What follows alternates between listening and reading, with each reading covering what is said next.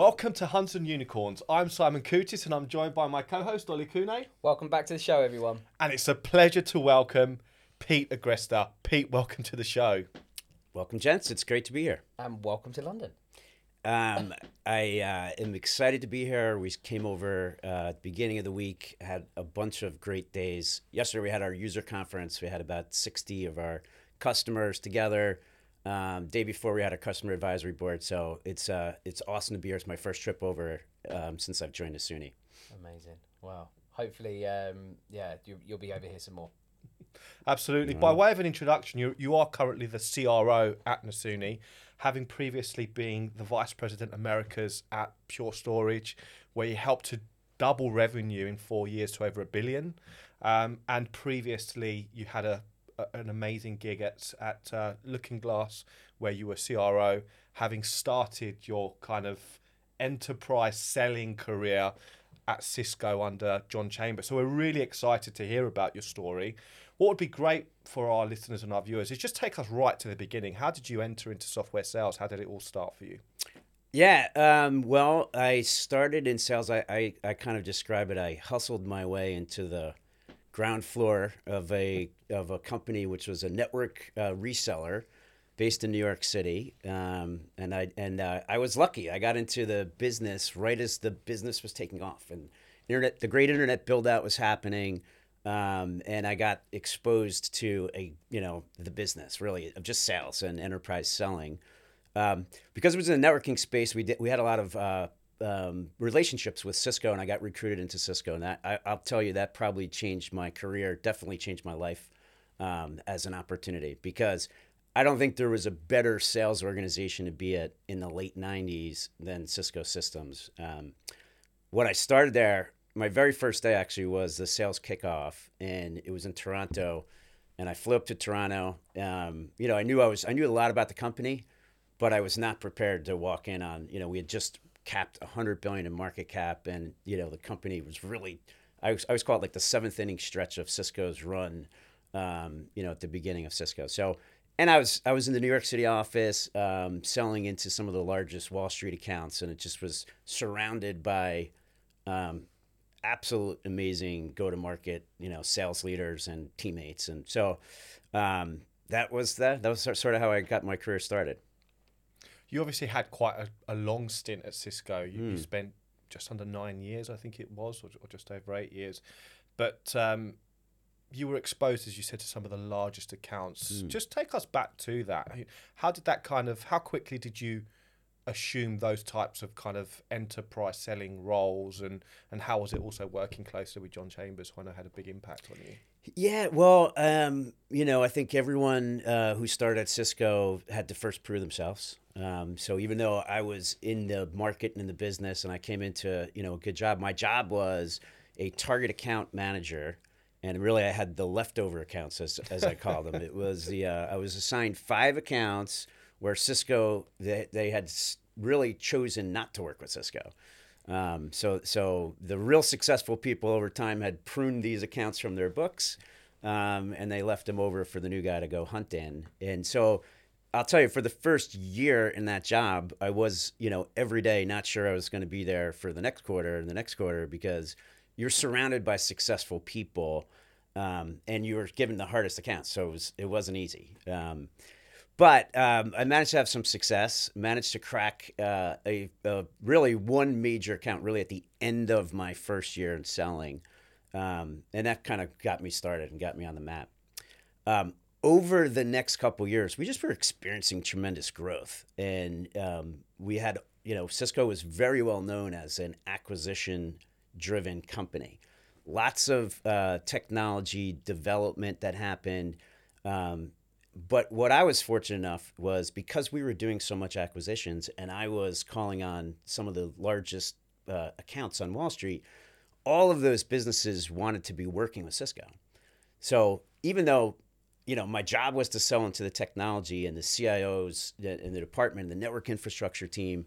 Um, what I what what I uncovered was that we could build relationships across the firm um, because the bankers wanted to talk to Cisco and our M and A teams, and we were doing cash management. So um, and this was not only me. I was, really driven by some of the leaders in the office that we we figured out that you really could develop relationships and drive business to business relevance, and it wasn't just about the technology point solution. Um, and through that effort, you know, we we got a lot more success. So. Um, later on, when I went to Pure Storage, part of the reason I went to Pure is because at the time, Charlie Giancarlo, who's the CEO of Pure, was a senior exec, um, partially responsible for our M and A activity, um, and at, at some point was responsible for a lot of the product development. So you know, I asked Charlie to be an executive sponsor for Lehman Brothers and and Goldman Sachs, and so as I was calling on those accounts. I had a real relationship hotline back into Charlie and and John Chambers. Um, you know, would often say at the time, "As goes New York, so goes Cisco," and that was really meant to say Wall Street was a major, major market for Cisco. Um, so all the executives would come out and spend time, and they wanted to spend time with me in the accounts. And so, really good salespeople learned how to leverage all of the company. Um, so you weren't just selling technology; you were really trying to build business partnerships, and um, you know that was a very, very heady time. As I said, it, it definitely set my career, you know, in a in a pretty fast pace. Definitely, and I think you know we obviously mentioned it, which is obviously John Chambers had quite a bit of, bit of big influence on you at that point. You know, how closely were you working with John, and and what sort of influence did he have on you as an individual? Well, you know, it's funny. Um, John was obviously the CEO of the company and you know a larger than life uh, executive, um, but I, I would say actually the local sales executives were really who I looked up to and partnered with, and I, I often think about that as my career's progressed. It's like the most important executive for most salespeople is the you know the director who can directly influence yeah. and coach you on deals be part of your sales campaign, build relationships inside of accounts with you. Um, and while John had that, because John would come to New York and he set the bar very high for being a um, being able to connect and talk about our technology in really, really compelling business terms and get us into. I mean, I've sat in meetings with um, you know CEO of Goldman Sachs, and John would say, "Do you mind, Hank Paulson? Do you mind if um, I have my sales exec in this meeting with us because that will help him, you know, work with your teams. Um, so that kind of example where it's like the CEO of the company would elevate the sales executive and say, "This is not a meeting that you're not in. To be to be relevant um, in your job, you need to understand the conversation that we're having in the boardroom." Um, so John set the tone and that was you know an amazing experience to be sitting in those meetings early in my career. Um, but as i said it was like there's folks like nick adamo um, who you know uh, retired from cisco still in the business. Um, you know i, I kind of credit nick as the person who hired me. He didn't directly hire me but he ran the business. And um, nick was a huge influence. Um, Pat Finn, uh, who I'm very close to this day. Actually, later on, he was on the board at Looking Glass. How I ended up at Looking Glass. Right. Um, you know, there's some some people who really built Cisco in those days. Many, many more, um, who I learned from and and learned about being relevant, spending time with customers. Um, it's not about your technology, mm-hmm. and yeah. if you want to be effective in enterprise sales, and you want to be an elevated salesperson that that actually has credibility yeah. you got to get into the business. Um, yeah. and you, and to do that there's lots of ways to do it but um, it's on it's on you not to be only focused on your company. Yeah. This is a great opportunity to really talk about you know stuff that we've spoken about in the past which is all around value creation and building that into your sales motion. Mm-hmm. can you tell us a little bit more around that please?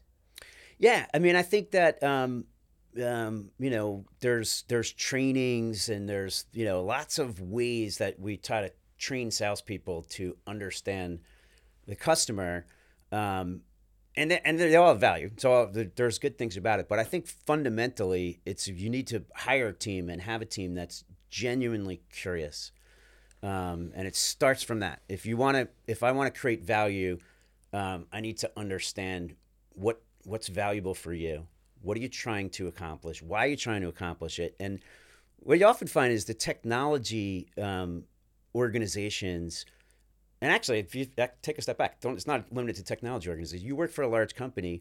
Sometimes it's easier to be an external person. It's easier to be a salesperson and come consult with somebody because you're studying it. Like I would often say, um, you know, your job as a global account seller, if you're calling on you know large enterprise accounts, is you go get your MBA in that account. Yeah.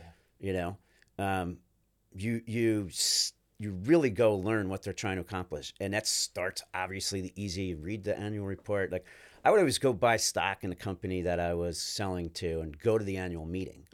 Right. Um, and there's no other way to kind of really start to understand how they're talking to their shareholders um, and those types of things is like when you go then call on the technology professional who's been there for three years. I know more about what the business is doing sometimes than they do, and I can help them accomplish what they want to accomplish. So, to me, it's um, that's how you connect with people, you know, professionally and personally, and that matters. It totally matters. And so, whatever technology you're representing, you can put it in context and you can help someone achieve, you know, understand why, where their project and how it's getting funded fits into their goal, and that helps their career. So, um, my saying that I, I use all the time now is if you're confused in your job, go see a customer. Right. Go see a customer. Get out of your office. Go spend time um, with the people you're really trying to build a partnership with. And so that that's that's made made me successful in my career. And there's times when I've taken new roles or done new jobs, and um, I always go back to that advice to myself. If I'm confused, I don't, you know, not exactly sure what challenge I'm trying to overcome or I'm facing, or I want to really be relevant internally to my customer or to my company. I want to work with our product developers and like the best thing I can do is go spend time and really understand customer what they're trying to do. That's a great bit of advice. Yeah. So do you think that having that innate curiosity, what is it innate? Is is is curiosity something that can be taught? Is it something that you can coach, or or is it something that you just have? I think that you, um, I think it's more innate. I don't think you can really um, coach curiosity. Um, I think you can take curious people and coach lots of other skills. But I think when you when you're uh, building a team and you're trying to um, find you know what kinds of elements and what to put together i think you know drive motivation and curiosity are innate. That's you're, you're trying to uncover people that have that naturally. Um, industry relevance you can teach. Um, technology you can learn.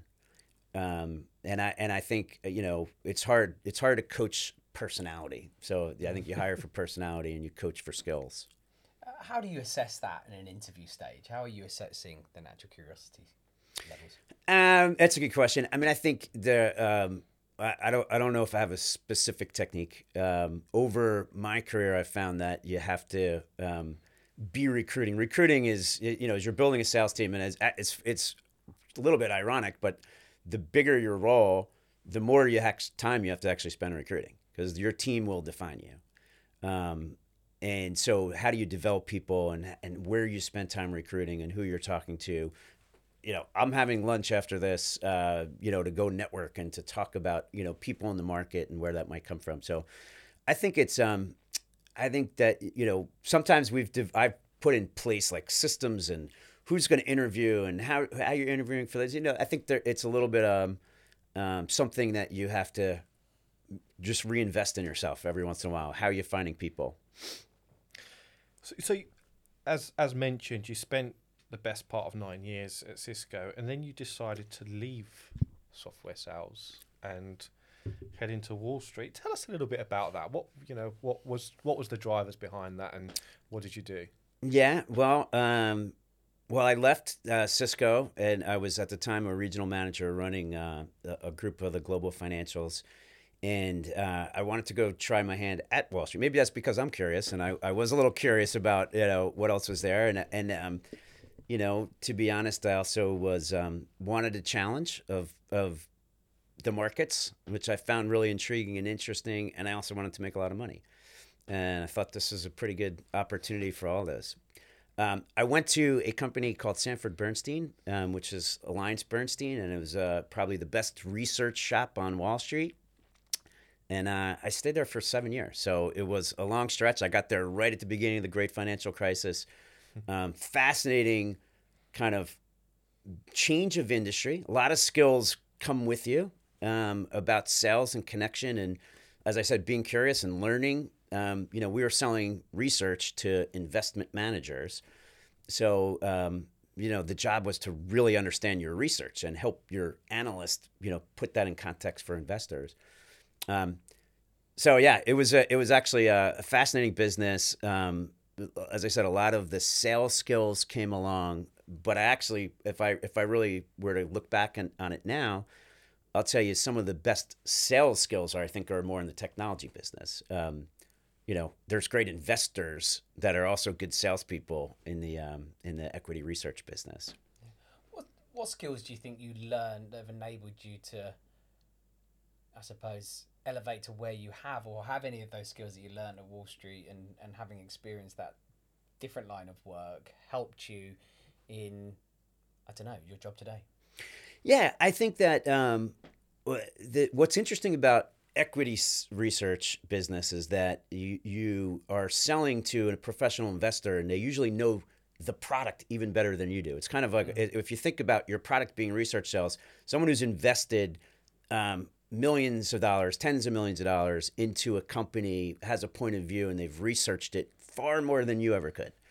So um, you have to you have to find the insight in the in the work that you're doing and you have to be able to really connect the dots between why it should be relevant to somebody and, and that skill that i developed in that role was to do that every single day right. every single day digest a huge amount of information and try to be compelling and relevant to someone and be respectful that you know i don't know everything that you might know about the situation but i have an insight that i think can help you and i think that um, the ability to do that and to find confidence in that I can study something and find an insight and bring it to a customer um, is something that I, I took from that and I coach into teams now. It's like you, you if you're going to be in sales, if you're going to be an SDR starting on the phones, is like that's the similar kind of mm. scenario. Like you're calling someone who is a professional for years in whatever discipline it is. In the technology business, they've built and run and operated systems, and you graduated from college two years ago or two months ago. Um, you have to find the confidence to really connect at a human level with somebody and to have an insight. You don't have to be profoundly knowledgeable about every situation in order to be a meaningful salesperson and make a meaningful connection. Um, and I, I, I learned how to do that efficiently when I was doing because that's what the job was really in equity research. And I've brought that as I've built out SDR teams or worked with young professionals on my team now. Uh, it's really big, bringing that confidence and how to bring confidence and don't be shy just because you don't have the industry knowledge of years and years of experience. You can be valuable and you can connect and you can drive your quota and your commissions and your sales and your company's success. Incredible.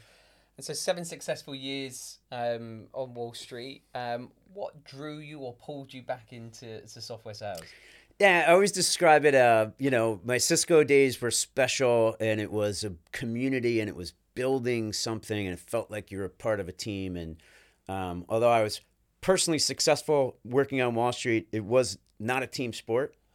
Um, and um, I also had other friends that were part of my early tech community who had gone on to do some really amazing, interesting things, and and I was a little bit jealous to go back and build and be part of something, and um, I decided to to come back to the technology business. Yes, it was a, a weird career, kind of a, a long, a, a, weird career trajectory. Mm-hmm. Um, and I came really into a Series B startup um, that was just launching. They're building their go-to-market team, and I was part of that early group. So uh, that was uh, yeah quite an experience coming back to the business. It was kind of the second chance to reinvent myself and you know leaving a successful team and and running a you know decent chunk of the business to go with zero sales and you know and and seven people around a conference room table trying to figure out what should we call our uh, our, our technology? What category should we be in? And who's going to be our customers?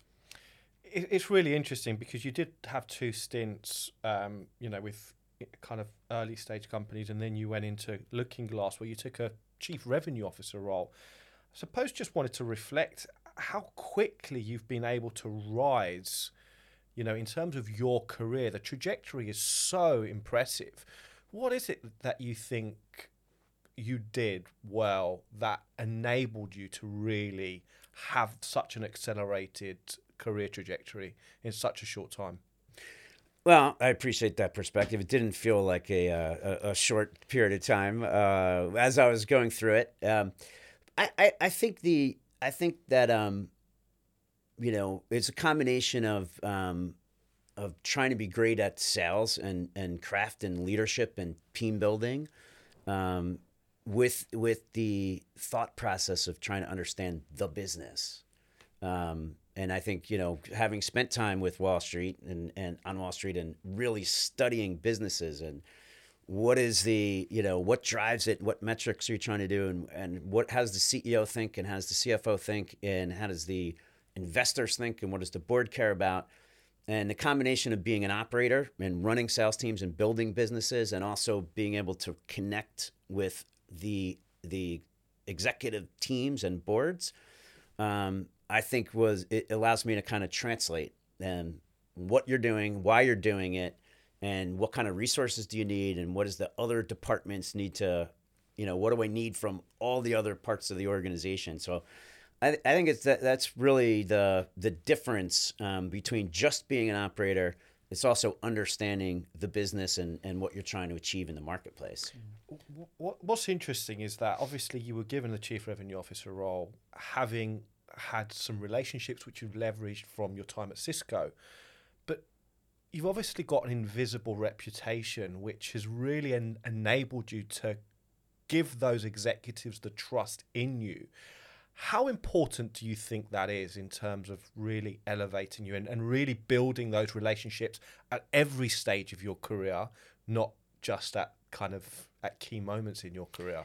I, I think it's a great question. You know, I, I and I and I can tell you in as I've taken roles, there's individual contributors that will be on the team that will make a huge impression on me um, because they're curious and they reach out and they're you know bringing me into their business issues. Um, and it stands out. And I think I was one of those people in my career, and you know, connecting with different people because I and I always felt like uh, I don't care if anyone works for me. I don't care if anyone reports to me as long as you all work for me. And that's that was my attitude uh, as a as a salesperson because at the end of the day, you're representing your business and you're running your own franchise. And so I'm going to use every resource that I possibly can if it's the right thing for the account. And I see that when on my teams. And as I've traversed my career, the best salespeople build relationships internally. It's not politics. Mm. It's because they're trying to do their best job, and it happens very naturally. I'll tell you, um, on because I was planning to come over here. Uh, I have an account manager on the team. We had done, you know, I guess eight weeks ago, uh, uh, an account review, and he took it upon himself to book a meeting, use my visit as a reason to get into an executive um, that he hadn't been able to get into before he probably called me 30 times, slacked me. I don't use Slack, texted me, got with my EA, you know, did an account plan, built it out, um, scheduled a debrief, pre brief, you know, and then asked me instead of flying to London, would I fly to Manchester on the red eye on Monday night because we needed to be um, it, to go see the customer on Tuesday morning, which I gladly did. Now, that's just an example of someone he was not trying to build a relationship with me. He's trying to succeed in his job. Mm-hmm. But naturally, the byproduct is I spent a whole bunch of time with him and we coached him on the deal and we were together in it and we got a lot of feedback. And so that's my advice to people is, you know, if you're passionate about your building your business, it will naturally lead towards opportunities. You will you won't be shy about involving me in your deal because I'm, you're going to use every resource. You'll call the CEO, right? Like, yeah. and I and I think I've always appreciated that. Um, and um, no matter how big the team is, how big the company is, um, the great salespeople, it comes naturally where they build relationships internally. It's it's amazing. We, we hear about it a lot, internal and external champion building. But the way you talk about you know the opportunity to get out and you know engage with your customer, you you can clearly feel it's something that you're still really passionate about. Do you still love getting amongst the the deals and still getting amongst? You know, customers? Yeah, there, there, there's nothing better. You know, I started at this role at the beginning of this year, so that was January. Um, and I live in New York. The company's based in Boston, so I've been in Boston um, pretty much the whole, every week, though. You know, the the first part of the year. And we had a board meeting, and I, I told uh, my CEO and, and my president, who I report to, I said, "You guys won't see me in Boston until the very end of the quarter because now it's time for me to get out in the field and spend time with customers." And there's really no better you if as you get higher and you're in a different role the tendency to spend all of your time internally it, it happens to people and uh, you have to fight against that. You can't do that. The only way that i'm relevant as a as a revenue leader is to understand what's happening at all the different parts of the organization. You, and you can't do that from reports. You can't do that from calls. Mm. you have to spend time with your team and you have to spend time with customers. So and partners. And you know in this business in all businesses, but specifically in this business, you have to build a really um, viable partner ecosystem, and that you have to understand what's driving their businesses and how you can all work together. So uh, it's contact sport. Sales is a contact sport, and you got to be out in the field.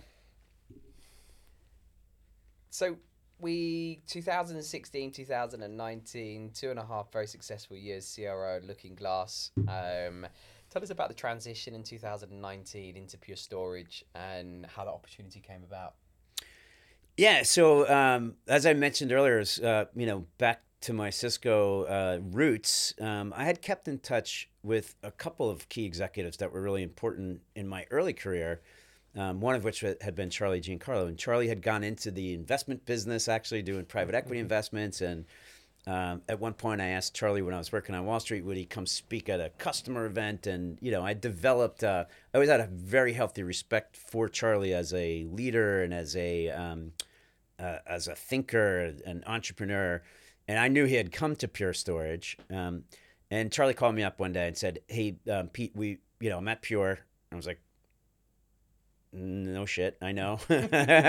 uh, uh, but you know, he explained that Pure had built an amazing, an amazing product, um, and an amazing business. You know, really changed a business model at the same time they innovated on the technology. And it was that combination of innovation on the business model and core innovation in a technology space that really propelled Pure. Um, but his observation was we had we were having trouble building relevance in the enterprise because that's where the competitors were most entrenched and they just were not going to allow pure easy access to their to their customer base. So while the company had had success um, there was no segmentation with an enterprise leader um, prior to me joining. So when i joined i was the first um, first head of the us enterprise and the team you know the team had been there and you know but we had just segmented it and Charlie's Charlie's point was, um, and he would say it this way: enterprise is not a segmentation strategy; it's a business strategy. So to really compete in the enterprise, you need different partnerships, you need different solutions. You have to be, you know, enterprises. When you're talking about core technology infrastructure, don't make decisions in three months or six months or nine months. Um, you make architecture decisions, and then and you want to be partnered with a, a vendor that's going to be there in three years and so um, so you have to develop that go to market motion. And I, I, was fortunate enough to be joining a team, some amazing, successful um, people at Pure had already succeeded, but we wanted to run the business a little bit different, more appropriate for the enterprise. Um, so yeah, I joined and uh, had a had a a, a great um, great experience at Pure, as I said, for just uh, just about four years, just what mm. one month shy of four years, I think that I was there. I think it's it's an interesting. You know, we've had lots of different people on the show talking about you know different sales motions. Not every single tech, every every organization requires a different look at the the go to market and the sales motion. You know, talk to us about the actual process that you go. You've come into Pure Storage. You're creating this enterprise model. Where does it start? How do you start to figure out what you do next? Yeah, uh, um, and and I we didn't I didn't do everything perfectly right for sure. Um, and, and you know, as I said, there was a, a established team, and there was established leaders who had been part of Pure from dollar zero, um, who knew the storage industry, and I was not a storage person. As a matter of fact, when Charlie, you know, asked me to come consider Pure, I was like, storage is the most unsexy part of the data center. like I was selling cyber, you know, threat intelligence, and I was like, uh, storage. I don't, I don't think so. Uh, um, which well, actually that was the opportunity because mm. pure thought, and that's what at, later at Nasuni I I really understand that part of the technology stack had lacked innovation for so long it was just ripe for disruption and so that's what's exciting about it um, but the inter to build out the enterprise team, um, really, you know, there was people who had been trying and had been calling on the major accounts and you know had gotten one array sale and then that never really got uh really took off in that part of the business. And I think what we needed to do was really almost separate ourselves from some of the commercial go to market motions. And it was like everyone knew what to do, I'd say we had lot, lots of people who had succeeded wildly in enterprise sales in other industries, but it come to Pure, and I think um, because the the company was so um, driven by building effective partnerships, and that's like one of the key key Pure Storage unlocks to the market was like we're going to treat partners as actual partners that they're going to run businesses. We're going to be 100% committed to that. Um, but what what happened a little bit was you know you got a motion that was a little more commercial driven. We're gonna get a lead, start talking to a customer, and bring it to a partner to finish the sale, um, or or start with the partnerships. And by spending that much time with partners, you you lacked the attention to really think about how to bring value and architecture sales to the enterprise. And so what we needed to figure out was it wasn't about not knowing what to do. It was actually making that the priority. And that that meant stopping doing some of the things we did for commercial. And I, I will I'll tell you we.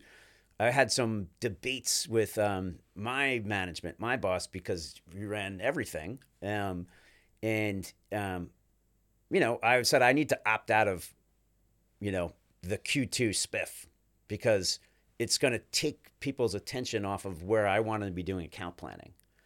And so some of those, like how do you actually operate the teams differently, was what we needed to to figure out. We did some experiments. Um, some things that I, I, brought to the table. I, I learned that um, you, you have to you have to win the locker room of your team. It's just as important as as having the right idea, and knowing what to do, is making sure that you you win the team and they believe that they're doing the right things and that they're bought in. No pocket vetoes from the key leaders on your team. Um, and I, I, did some of that, some some things well, some things I, I moved. Uh, maybe I had too many initiatives and things I was trying to do. So um, over time, we really the leadership team and my key leaders and and and you know I learned this actually from someone who was on my team, a real senior leader, reported to me, and I, I'll tell you, I think I learned more from him than I imparted on him in our time together. Um, and he he just would say like you got to co-author this. Like if you're if you're a go-to-market team running a segment running a big business um, everybody's fingerprints need to be on the plan. And you as the leader can be responsible for making sure it happens enlisting everyone's support making sure there's follow-through but you can't be the only author um, about what is going to be the go-to-market. And um, and as we developed as a leadership team is really when we started to get um, true success because we were building and operating the team. We were all bought in on the game plan um, and and yeah we had some some real success there. So how do you find the balance between building a factory and being the chemist? Mm. that's my that's one of my favorite uh, uh, thought thought tools um, because I think that um, being being I, I probably am more a chemist naturally. I like to try things. Um, I think there's lots of you know learning that can go on in an organization, and just me personally, professionally, on how to be successful. Um, but you have to make sure the, the trains are running on time. The quota's getting delivered. There's 13 weeks in a quarter. You have to have an operation for how you run. I've read this book here. Uh, John McMahon was actually on the board of uh, Skyport Systems, the startup that I joined. Uh, I, I, had met him in an interview before I took the job. Um, and I, I, think that's one of the things I also learned from Pure was to run a big operation is you have to have great partners in RevOps and you actually need to commit to an operating plan. You have to install, I call it the operating system of your organization. Once you install it, and you you commit to it it's like the operating system it's like your laptop. You don't think about the operating system but you know on you know this is how it works. And i think um, i learned that at, at pure like really running a big great operation and the operational discipline gives you time. When when you don't have to think about what do you do on week six of your quarter you know everyone on the team's going to do the same you know, flush of your pipeline and review and your advancement of the deals and every piece of data that is in your system and your deal reviews are going to be consistent because that's the way we operate. And if you can get that level of consistency, your time goes to the chemists. Your time goes to thinking and what are the problems and because I'm not thinking, I'm not stressing about what's the status of my deals. I got to do a forecast call with my boss. I got to be able to explain to the board what's happening. And that's just an output. That's an output of uh, an operating rhythm. So I think, you know, you have to really spend time installing the operating system, making sure everybody's on the same exact page amongst the team. And there's, it's not a, um, it's not an opt in, it's not an optional way that the team operates. But I think if you don't make your job as a sales leader about um, you know, forecast reviews, it's an output of a great operation. And if you think about it that way and you and you you commit to it that way, it's amazing how much creative freedom it opens up for you um, to go spend time with customers, to go build value with people. So it was obviously a very, very successful time. You know, you had a huge impact. Um, and you recently joined Nasuni as their CRO tell us a little bit about some of the headline stats which do make Nasuni such an incredible proposition because you've you, have you have got some great client affinity among other things. So just tell us a little bit about that. Yeah, I mean Nasuni is it's interesting because it's not the uh, the biggest startup in the in the trade rags, and it had been it had been around. I, I sort of described it as like I was very aware of Nasuni because we're in the data management storage space, but I didn't really compete with them when I was at Pure. Know lots and lots about them. So when I started to consider, you know, connecting and I met the team, I was blown away um, about uh, exactly how mature the company was. It's uh, as a startup. I mean, it is a startup with a massively disruptive um, architecture type of sale that has achieved over 100 million in ARR, um, software business with top decile SaaS metrics across the board. 98% customer retention, 125% net revenue retention, amazing gross margins, 89% NPS score. We'll do we'll grow 45% this year. And you know I was like this is an amazing business. As I said like having spent time thinking about investment I was like this is an amazing profile of a business. And how are they able to do that? It's because they have really developed along a very disruptive software architecture strategy and had been spending years uh, maturing it and and bringing it to market and built you know over 750 customers um, and yet it was not you know the the most highly prolific it's not all over the trade rags and and and that's because the company is really you know a mature, thoughtful uh, leadership team and board about you know the pace of growth and building a sustainable business. Um, and so you know, I always describe it. There's a lot of startups that are really brought a have a cool insight and they build a, a, a great feature in the market. But I was like, it's a feature masquerading as a product. It's not really a product that's going to have a long lifespan. And then there's a lot of products that are sort of masquerading as a company or trying to be a company, and there's not really the right market or infrastructure um, to become a company. There's very few startups that are a company that's built to succeed, um, that's built to actually be in a big market, be profitable so that they can continue to reinvest in the technology, continue to innovate do acquisitions and become a viable, real business. And so my judgment of Nasuni was they had reached that that point in the maturity cycle and well funded, really built to go public um, and and to go build a substantial global business. And I, you know, I was so excited to to be part of it obviously there's some big players in this from the NetApps to the Microsofts. You know, how is Nasuni going to separate and differentiate itself um, from those big competition from that big competition? Yeah, I mean, I, it, it's um the the core thing is that uh, the this part of the market in file data and file management um,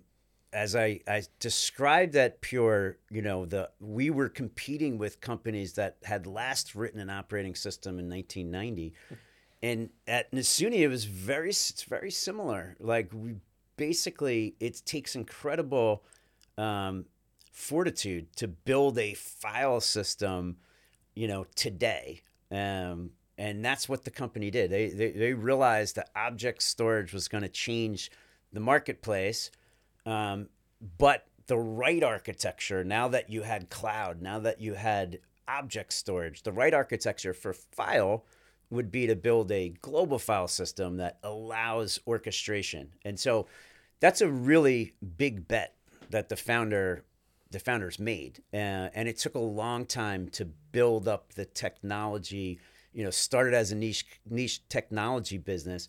It took a long time to be mature enough where the market happened. You know, I was I, I, I joke with the founders, our CTO today. I joke with him. I was like, it must have been missionary. You must have been a missionary back in early day because you're selling cloud software um, when companies weren't going to the cloud.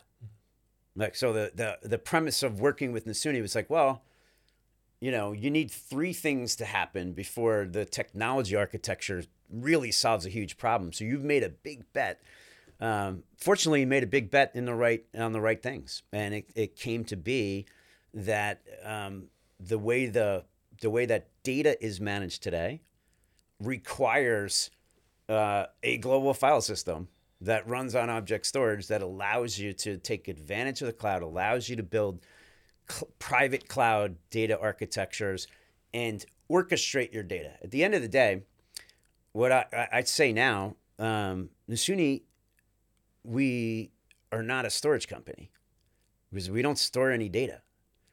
We're a file data platform. We orchestrate how companies use their data. Um, and that that intelligence about the data and how you can orchestrate it is really what unlocks so much value. Um, so today we're in a spot where, fortunately, you know, a long time ago they made a big bet. I always describe it. One of the best when's the best time to plant a tree? 20 years ago. When's the second time? It's now. And, you know, fortunately, this tree was planted uh, a long time ago and they've developed it, the, the technology and they've continued to innovate around it. And now the market opportunity is, is really very, very ripe. Mm-hmm. And, and how does this translate to value to the customer? What, what value is the customer getting? Yeah, the, um, tons of value. This is the you know age old uh, issue of uh, storing storing files and using using data versus extracting insight out of your data and being able to optimize how you work.